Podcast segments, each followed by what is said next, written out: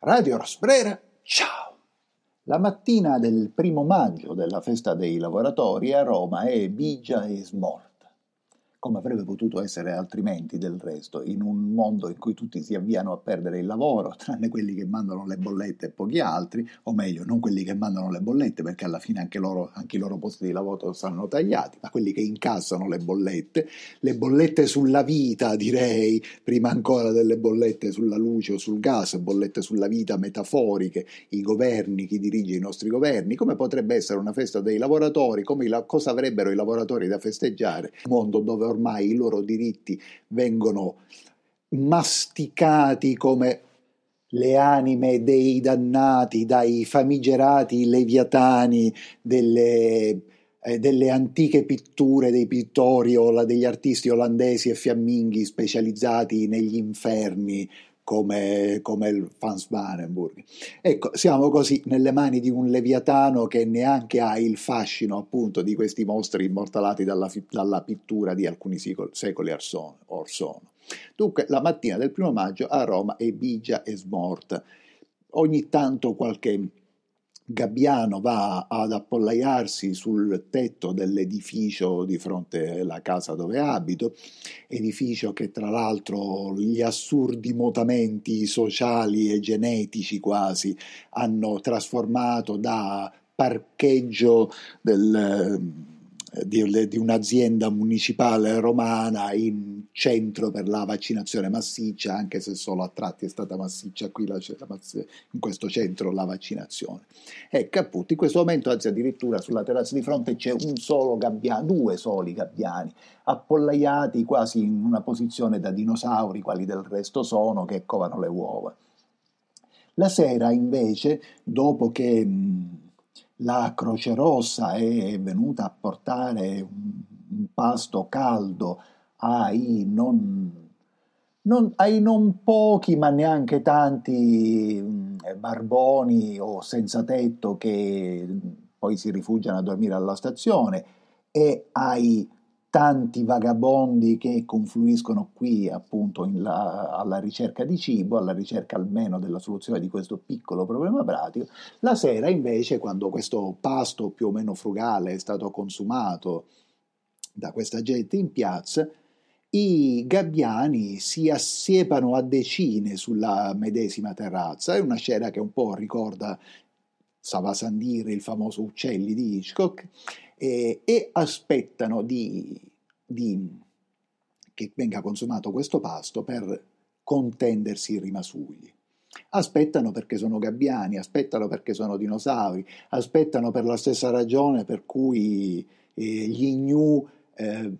convivono tranquillamente con i leoni finché i leoni non, non li attaccano e poi di fronte all'attacco di alcuni leoni prendono a scappare sacrificando il più debole fra di loro più, eh, molto spesso, mentre invece se tutti gli gnu si unissero potrebbero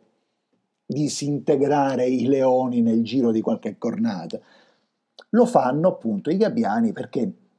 non si sono resi conto di essere la maggioranza, di essere più forti, di avere di fronte un'umanità incapace di reagire. Da qualche giorno è ad ondate, in altri orari, all'altro angolo della casa, è ritornato il mercatino zingaro. Non mi ricordo se in qualche puntata precedente avevamo avuto occasione di parlarne. Ricordo invece che ormai quasi 12 anni fa andai al compleanno di mio, eh, al compleanno, al matrimonio di mio fratello, eh, rimozione, mh, lapsus freudiano sul termine di rimozione del termine matrimonio, molto interessante, comunque al matrimonio di mio fratello, che si svolgeva in una località sperduta del nord della Polonia, in questo caso andando verso il confine con la Lituania. E ci sentivamo anche con i miei cugini un po' ingabbiati in questa località sperduta dove loro si sarebbero sposati e dove noi eravamo ospiti e a un certo punto prendemmo una macchina e una scusa, cioè quella di andare a comprare i fiori che mancavano per il matrimonio e andammo nella più vicina città.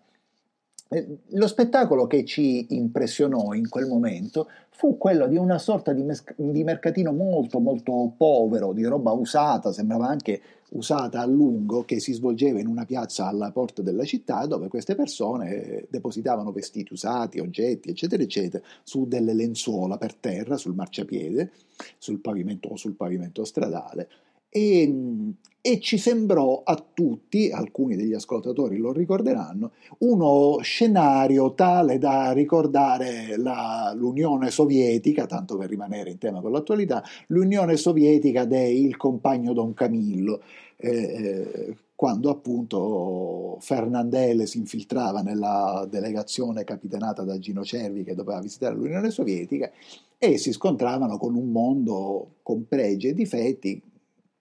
con, con, i tanti difetti che l'Unione Sovietica aveva, con un po' di quella propaganda che chiaramente il mondo occidentale aveva allora come in maniera eh, invereconda e scandalosa oggi, e si scontravano con un mondo che veniva, che, che, che, che veniva fatto apparire ed era più che molto probabilmente, eh, assai più infelice di quello che sì la propaganda filosovietica tentava di contrabbandare al tempo in Italia e in Europa occidentale. Ecco, ci venne da pensare appunto al compagno Don Camillo e alla tristezza di queste persone. Nel giro di qualche anno lo stesso Marcatino era di fronte a casa mia e a ondate riappare. Perché dico a ondate? Perché il mercatino è essenzialmente zingaro. Questi zingari vendono questa roba rubata o, so, de, de, o di dubbia provenienza, questo è lecito sospettarlo poi a un certo punto della giornata qualcuno chiama le forze dell'ordine, le forze dell'ordine possono essere i vigili, la polizia, la guardia di finanza, i carabinieri, eccetera, eccetera. Il mercatino, sì, mi ricordo che ne avevamo parlato, il mercatino viene sloggiato in fretta e furia, chi deve scappare scappa, chi, chi, deve, chi può aspettare dall'altra parte del, della strada seduto sul marciapiede aspetta e poi dopo qualche ora il mercatino ricomincia. Tutto questo finché in una maniera che non ho chiara, le forze dell'ordine o il comune di Roma trova un accordo con, eh, con i partecipanti al mercato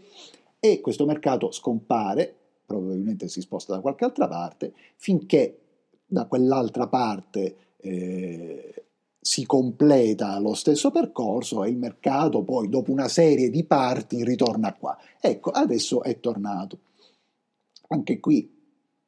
eh, i, i componenti del mercato scappano perché vogliono scappare. Un giorno potrebbero capire di essere la maggioranza, un giorno potrebbero capire che sono nelle condizioni di bloccare la strada e appunto, come si dice a Roma, di menare la, i tre, massimo quattro componenti della volante delle forze dell'ordine e di menare magari anche chi abita nella zona. Forse a un certo punto nel, nell'incancrenirsi della crisi se ne renderanno conto. La domanda è, i gabbiani forse si renderanno conto o forse la fame li spingerà a mostrarsi più forti degli esseri umani.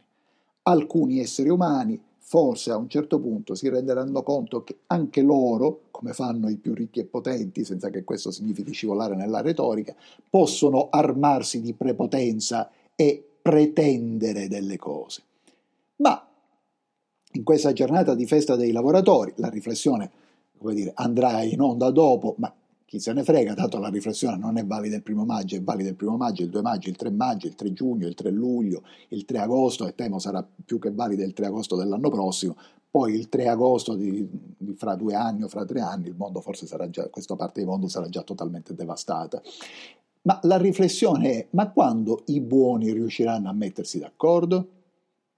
I buoni senza, senza consorterie, senza prepotenze appunto, quando finalmente, anche questo l'abbiamo citato e citato più volte in passato, verrà alla luce in tutta la sua corrusca e potente sincerità la retorica domanda di Seneca e se si contassero gli schiavi. Ecco, e se ci contassimo, poiché schiavi siamo, qui eh, affoghiamo nella retorica che noi siamo la democrazia e, e, la Russia non lo è. La Russia non lo è, Sava Sandir, l'Ucraina non lo è o non lo era, eh, Sava Sandir, ma nessuno di noi vorrebbe vivere in Russia, nessuno di noi vorrebbe vivere ovviamente nell'Ucraina di oggi, nessuno di noi avrebbe voluto vivere nell'Ucraina di sei mesi fa e neanche in quella di sei anni fa e neanche in quella di 16 anni fa, che erano Ucraine tutte diverse l'una dall'altra. Poi molto più di 16 non puoi andare perché, come abbiamo già detto in puntate precedenti, l'Ucraina non esisteva, è un'invenzione come almeno due terzi dei, degli stati del mondo. Ecco, ma siamo così sicuri che sia davvero bello vivere qui?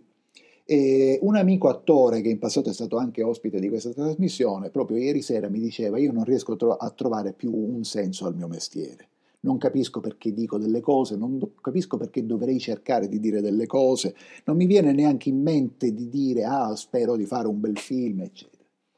È una fase psicologica che tanti di noi, vorrei dire più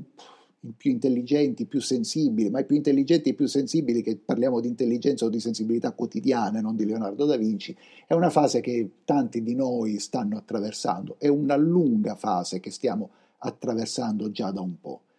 E non solo non si vede una via d'uscita, si vede una totale incertezza del futuro, incertezza del futuro nel futuro, per la quale è financo difficile non rispondere alla domanda dove sarò fra dieci anni, che doveva essere, era l'obiettivo di una sana programmazione, ma dove sarò fra sei mesi. E quanti di noi, soprattutto fra quelli come me che non hanno un lavoro stabile, sono in grado di dire dove saranno fra sei mesi? Dove saranno geograficamente magari anche, ma molti non hanno questa possibilità, non parliamo neanche di denaro, parliamo anche di elasticità mentale ma dove saranno, a che punto saranno della loro vita, della loro vita lavorativa, della loro esperienza esistenziale, delle loro relazioni sentimentali, poiché questo,